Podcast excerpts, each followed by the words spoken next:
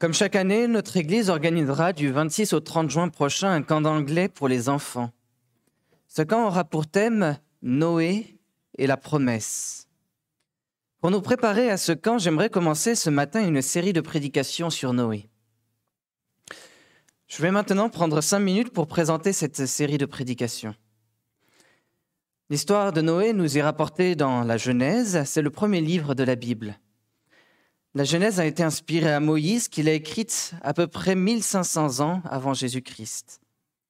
À cette époque-là, le peuple d'Israël venait de sortir d'Égypte et il marchait dans le désert. Avec le livre de la Genèse, Moïse enseigne aux Israélites que le véritable salut de la création viendra du milieu d'eux.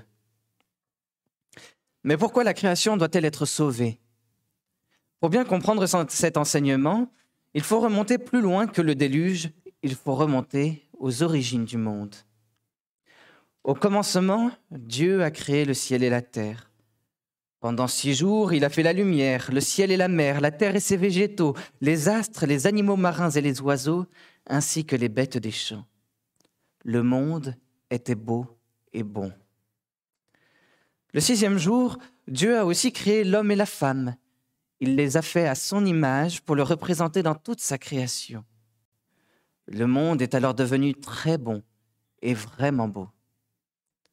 Le septième jour, Dieu s'est reposé de son œuvre pour nouer avec sa création une communion unique et parfaite.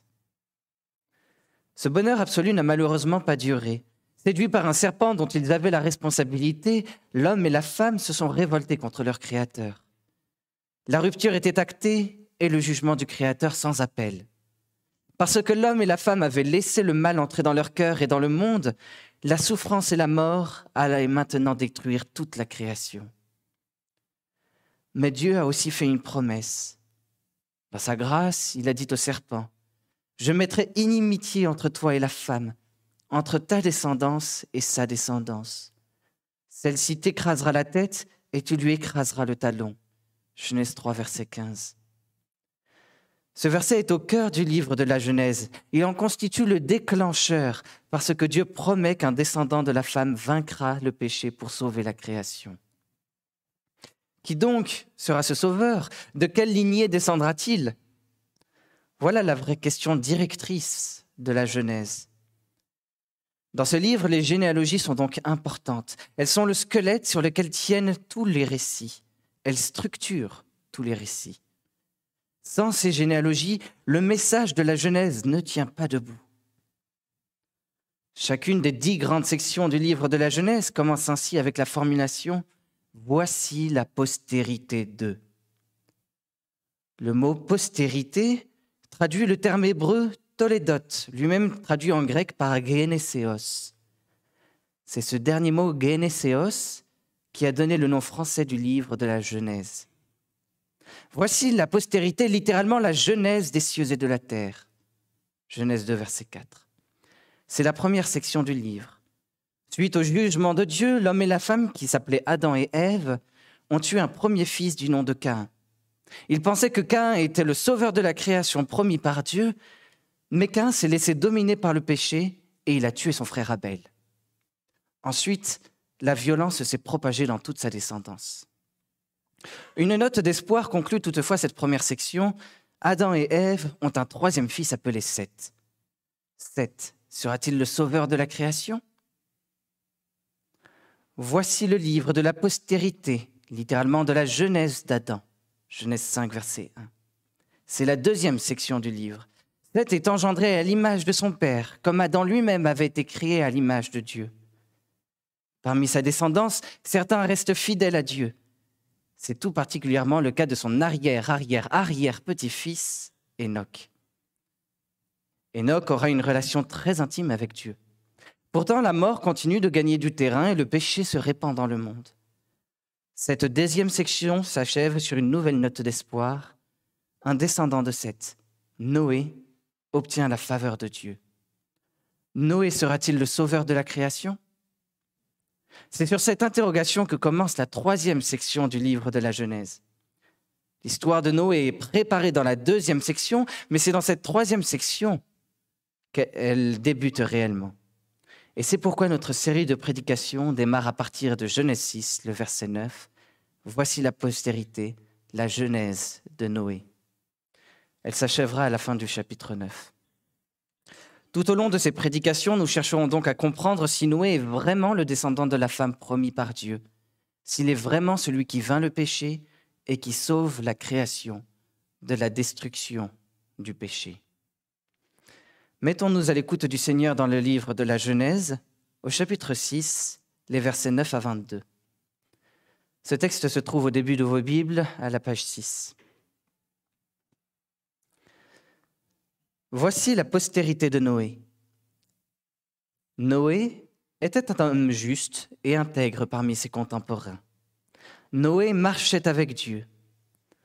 Noé engendra trois fils, Sem, Cham et Japheth.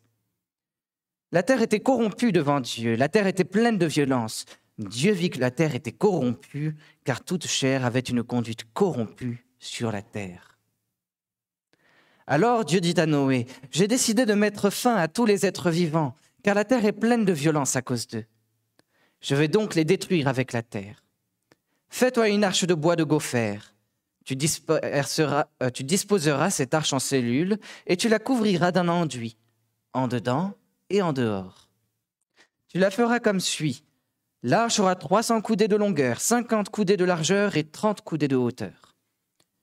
Tu feras à l'arche une ouverture d'une coudée disposée tout en haut, tu placeras la porte de l'arche sur le côté, et tu feras un étage inférieur, un second et un troisième. Et quant à moi, je vais faire venir le déluge sur la terre pour détruire toute chair qui sous le ciel a souffle de vie. Tout ce qui est sur la terre périra. Mais avec toi, j'établirai mon alliance. Tu entreras dans l'arche avec tes fils, ta femme et tes belles-filles. Tu feras aussi entrer dans l'arche deux animaux de chaque espèce vivante, pour qu'ils survivent avec toi. Tu prendras un mâle et une femelle. Un couple de chaque espèce, oiseau, bétail reptile du sol, viendra vers toi afin de survivre. Et toi, prends de tous les aliments que l'on mange, et fais-en des provisions auprès de toi, pour que cela te serve de nourriture ainsi qu'à eux. C'est ce que fit Noé. Il agit en tout point comme Dieu le lui avait ordonné. Nous prions pour demander au Seigneur de diriger notre enseignement. Seigneur notre Dieu, nous nous extasions en contemplant les beautés de ta création. Nous te louons de toutes les merveilles que tu as faites. Merci de nous avoir placés au milieu d'elles. Nous reconnaissons pourtant que nous sommes pécheurs et qu'à cause de ce monde qu'à cause de nous, ce monde magnifique est voué à disparaître. Seigneur, enseigne-nous tes bontés, enseigne-nous ta grâce.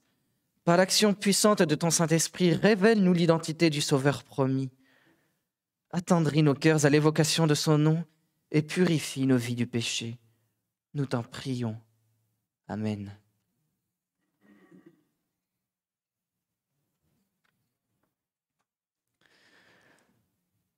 La submersion du Japon.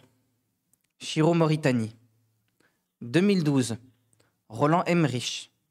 Ou encore Panique sur Seattle. Jason Bourke. Bien aimés, certains parmi vous ont peut-être eu l'occasion de visionner ces films catastrophes. Vous avez pu y voir des pluies torrentielles, des édifices submergés, des gens terrorisés qui hurlent une, musique terriblement angoissante s'accompagne ces images, tandis que le héros affolé se démène pour sauver la terre du déluge. S'il n'intervient pas, le monde sombrera dans le chaos et la destruction. Le destin de l'humanité tout entière dépend désormais de la réussite d'un seul homme. Étrangement, le récit biblique du déluge se déroule sur un ton radicalement différent. Devant la perspective du jugement destructeur de Dieu, le prétendu héros ne semble pas du tout agité. Noé se prépare dans la paix et la sérénité. Pourquoi? Parce que Noé a confiance en Dieu. Dieu n'est pas seulement celui qui juge, il est aussi celui qui fait grâce. Donc les destins de l'humanité ne dépendent pas de la réussite d'un homme, ils dépendent entièrement de Dieu. À travers l'obéissance de Noé, Dieu intervient gracieusement pour sauver sa création de la destruction. Mais au fait, pourquoi Dieu est-il intervenu? Comment est-il intervenu? De quelle manière Noé a-t-il répondu à cette intervention? Voilà les trois questions que nous nous poserons ce matin. Tout d'abord, pourquoi Dieu est-il intervenu? La réponse à notre première question se trouve dans les versets 9 à 10, 12. Pardon. Ce texte commence par décrire la justice de Noé. Voici la postérité de Noé. Noé était un homme juste et intègre parmi ses contemporains. Noé marchait avec Dieu. Noé engendra trois fils, Sem, Cham et Japheth.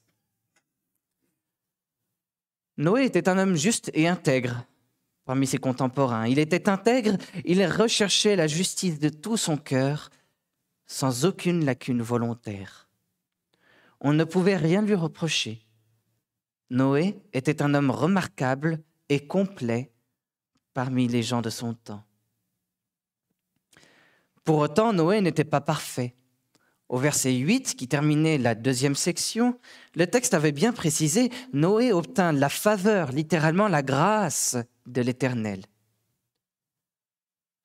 Noé était un homme pécheur gracié par Dieu. C'est par la grâce qu'il avait été déclaré juste aux yeux de Dieu, sans aucun mérite de sa part. Ce ne sont pas ses œuvres qui l'ont épargné du jugement, c'est la grâce infinie de Dieu. Cette grâce, Noé l'a reçue par la foi. C'est par elle qu'il condamna le monde et devint héritier de la justice qui s'obtient par la foi. Hébreu 11, fin du verset 7. L'œuvre de la grâce a produit en lui le bon fruit de la justice. Noé était un homme juste parmi ses contemporains. Au milieu de sa génération, Noé a pu rester fidèle et intègre parce qu'il marchait avec Dieu. Il vivait chaque journée dans une communion unique et intime avec Dieu. Il regardait Dieu plutôt que les hommes, il craignait Dieu plutôt que les hommes, il cherchait l'approbation de Dieu plutôt que celle des hommes. Noé ne s'arrêtait pas sur le chemin des pécheurs, mais il marchait avec Dieu. Et de la même manière, les destinataires premiers de ce livre marchaient dans le désert et sont encouragés à marcher avec Dieu. C'est dans cette relation profonde que Noé puise sa force pour rester juste et intègre devant Dieu. Et c'est dans cette relation profonde que le peuple d'Israël, dans le désert, doit puiser sa force pour rester juste et intègre devant Dieu. Mais c'était particulièrement difficile pour Noé compte tenu de la corruption de ses contemporains. La terre était corrompue devant Dieu, la terre était pleine de violence. Dieu vit que la terre était corrompue, car toute chair avait une conduite corrompue sur la terre. Les contemporains de Noé ne marchaient pas avec Dieu. Au contraire, ils vivaient tous sur le chemin de la corruption. Ces hommes se comportaient avec perversité, ils concevaient des pensées mauvaises, ils agissaient avec méchanceté, ils commettaient l'injustice, ils désobéissaient volontairement au commandement de Dieu. Au lieu de répandre l'image de Dieu sur la terre, ils y répandaient la violence. Le péché qui dominait totalement leur cœur s'était désormais, euh, désormais sur toute la terre. La création tout entière souffrait de la corruption des hommes. Elle en était souillée, elle en était blessée, elle en était détruite. Le monde agonisait. Dieu a vu le monde agoniser. Il a vu sa création mourir à petit feu et il est intervenu. Quatre mille ans plus tard, aujourd'hui, la corruption ronge encore la création. L'injustice et la, et la, méchanceté gangrènent le monde. Les mensonges et les complots empoisonnent la société. Nos cœurs sont remplis du péché et la terre déborde de violence. Comment pouvons-nous en être sauvés? Pour en être sauvés, nous devrions aspirer à l'intégrité, Comme Noé, nous devrions rechercher la justice de tout notre cœur, dans nos paroles et dans nos actes, sans aucune lacune volontaire. Mais nous ne pouvons pas produire cette justice par nos propres efforts. Nous sommes bien trop pécheurs. La justice ne peut être produite que par Dieu lui-même. C'est par la grâce, en effet, que vous êtes sauvés, par le moyen de la foi. Et cela ne vient pas de vous, c'est le don de Dieu. Ce ne sont point par les œuvres, afin que personne ne se glorifie. Car nous sommes son ouvrage. Nous avons été créés en Jésus-Christ pour des œuvres bonnes que Dieu a préparées d'avance, afin que nous les pratiquions. Éphésiens 2, versets 8 à 10. C'est par la seule grâce de Dieu que nous pouvons être justes. C'est par la seule grâce de Dieu que nous pouvons être sauvés. Et ce salut se manifeste au moyen de la foi qui nous vient gratuitement de Dieu, par Jésus-Christ. Dans ce monde corrompu, le Seigneur Jésus-Christ a fait de nous des créatures nouvelles. C'est pourquoi nous devrions maintenant travailler à protéger notre justice et notre intégrité. Un tel travail implique de, résister à la pression perverse d'une société envahie par le péché, d'aller à contre-courant de nos contemporains. C'est souvent difficile, parfois périlleux. Nous nous sentons faibles. C'est pourquoi nous devrions aussi tâcher de marcher avec Dieu, d'avoir une relation intime et quotidienne avec lui, d'écouter sa parole et de le prier. C'est cela qui nous fortifie. Comme Noé, c'est dans cette relation profonde que nous puisons notre force pour rester juste et intègre. Dieu voit la corruption de la création et c'est pourquoi Dieu intervient. Comment Dieu est-il intervenu? La réponse à notre deuxième question se trouve dans les versets 13 à 21. Dieu parle à Noé. Il lui annonce tout d'abord la destruction de la terre. J'ai décidé de mettre fin à tous les êtres vivants, car la terre est pleine de violence à cause d'eux. Je vais donc les détruire avec la terre. En français, les mots détruire et corrompre traduisent le même verbe hébreu, charat. Le péché est une force destructrice très grande, aussi grande que le déluge. Il détruit tout ce que Dieu a créé de bon et de beau. Et d'une certaine manière, ce que Dieu décide ici de détruire, c'est déjà autodétruit. Autrement dit, c'est parce que la terre est déjà détruite devant Dieu que Dieu décide de la détruire. Dieu n'est pas un Dieu cruel. Il ne décide pas de détruire sa création simplement par plaisir. Il décide de la détruire par amour. Il veut la purifier du péché. Tous les êtres vivants détruisaient la terre par leur conduite pécheresse et corrompue. Dieu va donc les détruire avec la terre. Sur l'horloge de la fin du monde, il est minuit moins une. Quelle nouvelle terrifiante pour Noé.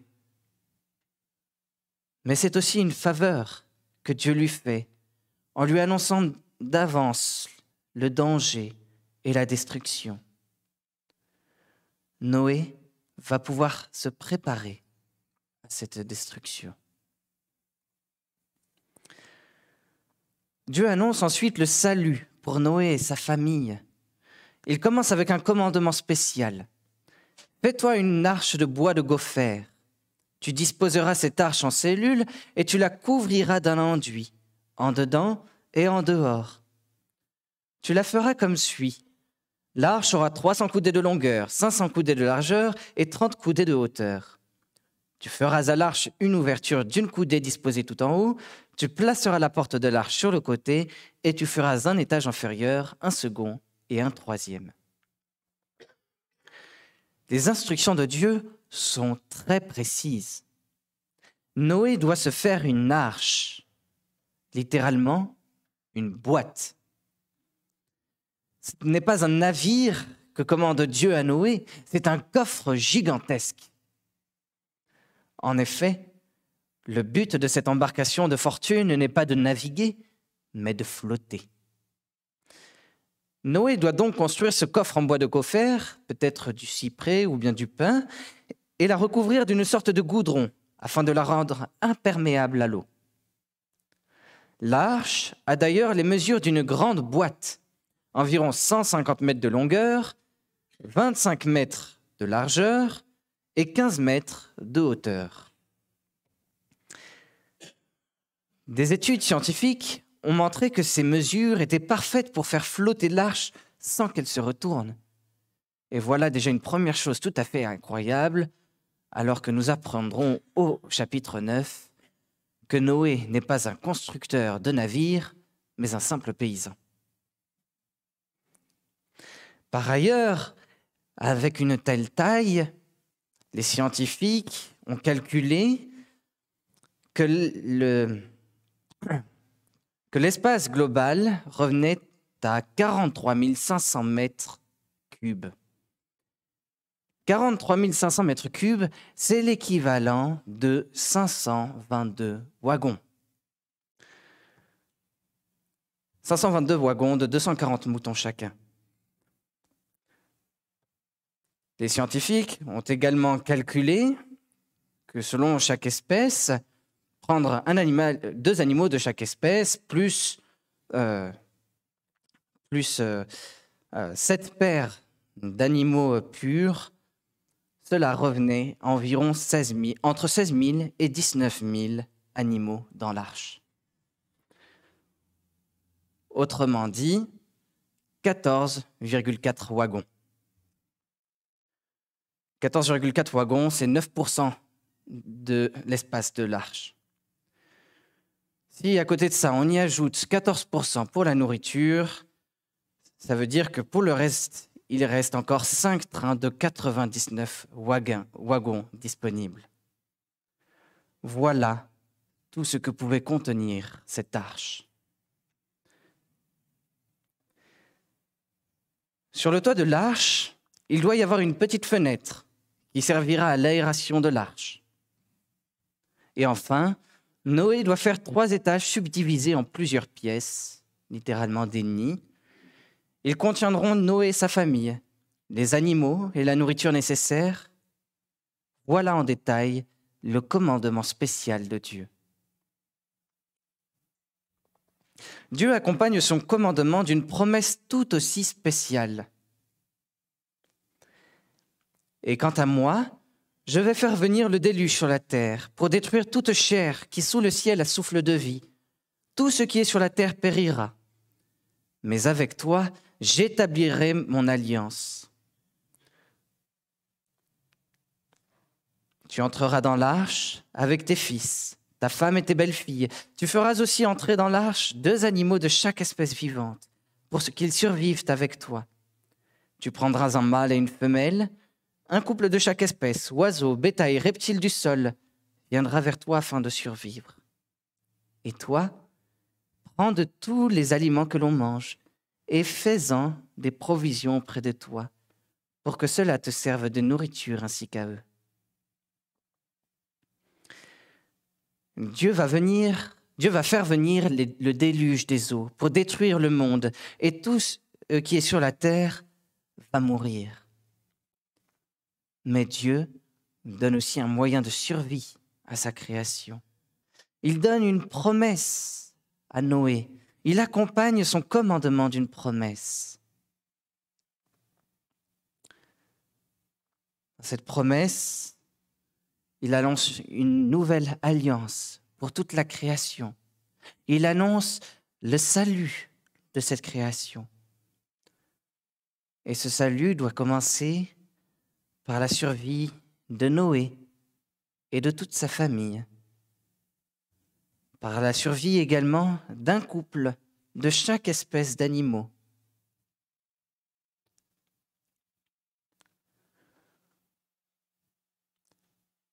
La construction de l'arche était une entreprise difficile. On a essayé de calculer et on suppose qu'elle a duré 70 ans, peut-être moins. Pendant ces 70 ans, il a pu survenir toutes sortes d'empêchements pour arrêter la construction. Il a, il a, dû être très difficile pour Noé d'affronter tous ses contemporains qui probablement se moquaient de lui à construire une boîte gigantesque qui ne se ressemblait à rien, même pas à un bateau. Mais Noé obéit à Dieu. Noé aura le courage d'obéir à Dieu parce que Dieu lui fait une promesse. Il sait que son travail ne sera pas inutile.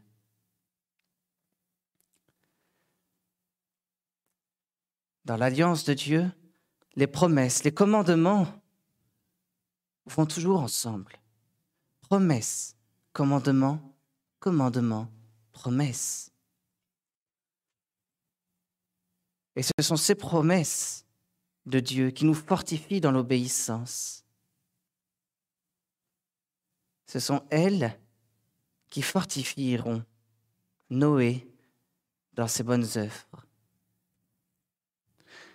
D'ailleurs, encore une chose intéressante, c'est que si Noé fera venir le déluge, euh, si Dieu, pardon, fera venir le déluge, Dieu fera aussi venir les animaux.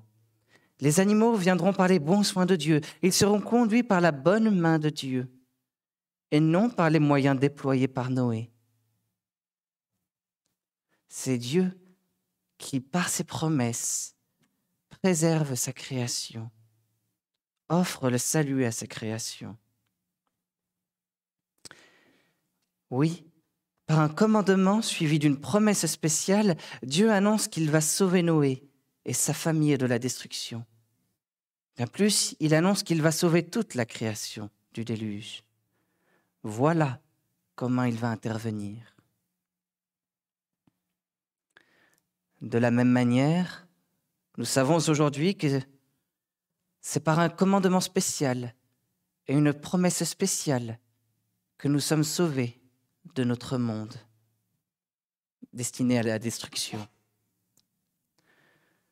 Un commandement, spécial qui ne nous était pas destiné à nous, mais qui était destiné à Jésus-Christ. Le commandement d'aller sur la croix et de mourir pour nous ouvrir les portes d'une nouvelle création. C'est à travers Jésus-Christ que Dieu va intervenir. Comment Noé a-t-il répondu à l'intervention de Dieu? Nous trouvons la réponse à cette troisième question au verset 22. C'est ce que fit Noé, il agit en tout point comme Dieu le lui avait ordonné.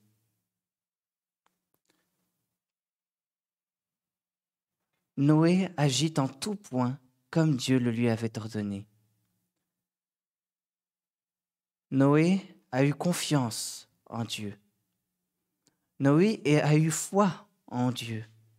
C'est par la foi que Noé, divinement averti de ce qu'on ne voyait pas encore et saisi d'une pieuse crainte, construisit une arche pour sauver sa famille.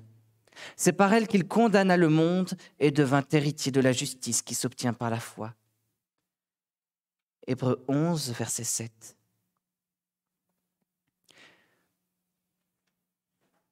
Noé a obéi en tout point à Dieu. Il a écouté les promesses de Dieu, il a écouté les commandements de Dieu qui allaient avec ses promesses. Il les a écoutés attentivement et il les a mis en pratique, en détail, il ne s'est écarté d'aucune précision de Dieu. Il a tout fait avec précaution. Noé a obéi, mais c'est par la foi dans les promesses de Dieu qu'il a obéi. De la même manière, c'est par une foi exemplaire que Jésus-Christ a obéi à Dieu. Dieu qui lui avait donné ce commandement spécial de mourir sur la croix, Jésus-Christ est mort sur la croix. Par cette mort, il nous ouvre la porte de la nouvelle création. En effet, comme par la désobéissance d'un seul homme, Adam, beaucoup ont été rendus justes, de même, par l'obéissance d'un seul, beaucoup sont rendus justes. De la sorte, comme le péché a régné avec la mort, ainsi la grâce règne par la justice, pour la vie éternelle, par Jésus-Christ notre Seigneur. Romains 5, versets 19 à 21. Jésus-Christ a parfaitement obéi à Dieu, tout comme Noé. Il faut également retenir de cette histoire qu'il est noté que Noé seul a obéi à Dieu, mais c'est que toute sa famille a été sauvée. Le texte attire notre attention sur l'obéissance d'un seul homme, à Noé. Mais à travers lui, toutes les autres créatures devaient, Dieu, toutes les autres créatures devaient venir vers Noé, rester avec Noé, être nourries par Noé. À travers lui, toutes les créatures, toute la création devait être sauvée. Par un seul homme, Jésus-Christ, toute la création sera sauvée. En dehors de Jésus-Christ, il est impossible d'avoir cette nouvelle vie dans cette nouvelle création. En effet, il est dit que le juste vivra par la foi. Habakkuk 2 à la fin du verset 4. Eh bien, aujourd'hui, c'est la même chose. Le juste vivra par la foi. Nous croyons, euh, nous vivrons seulement si nous croyons. Crois et tu seras sauvé. Crois au Seigneur Jésus et tu seras sauvé, toi et ta famille. Une expression que nous retrouvons souvent dans le livre des actes. Oui, par l'obéissance d'un seul homme, toute la création sera sauvée. Par l'obéissance d'un seul homme, nous pourrons être sauvés. Bien aimé, le récit du déluge se déroule sur un ton radicalement différent des films catastrophes. Devant la perspective du jugement destructeur de Dieu, le prétendu héros ne semble pas du tout agité. Noé se prépare dans la paix et la sérénité. Pourquoi? Parce que Noé a confiance en Dieu. Dieu n'est pas seulement celui qui juge, il est aussi celui qui fait grâce. Donc le destin de l'humanité ne dépend pas de la réussite d'un homme, il dépend entièrement de Dieu.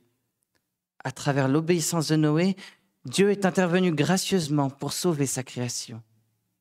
À travers l'obéissance de Jésus-Christ, Dieu continue d'intervenir gracieusement pour sauver sa création de la destruction. Alors confions-nous en lui, ayons foi en lui. Nous prions pour remercier le Seigneur.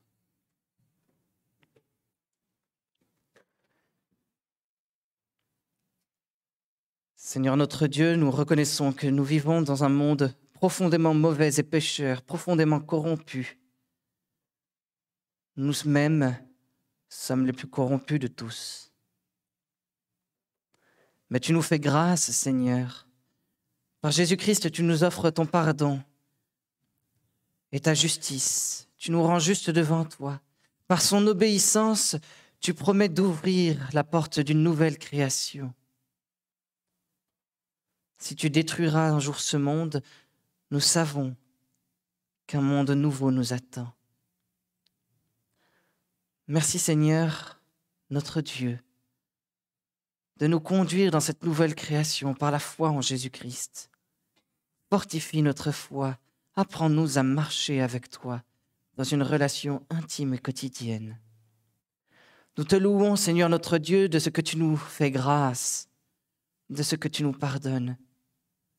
Nous te louons de ce que tu es un Dieu plein d'amour pour ta création et que tu nous promets la vie, la vie éternelle avec toi. Béni sois-tu, éternel notre Dieu, pour ton salut. Amen.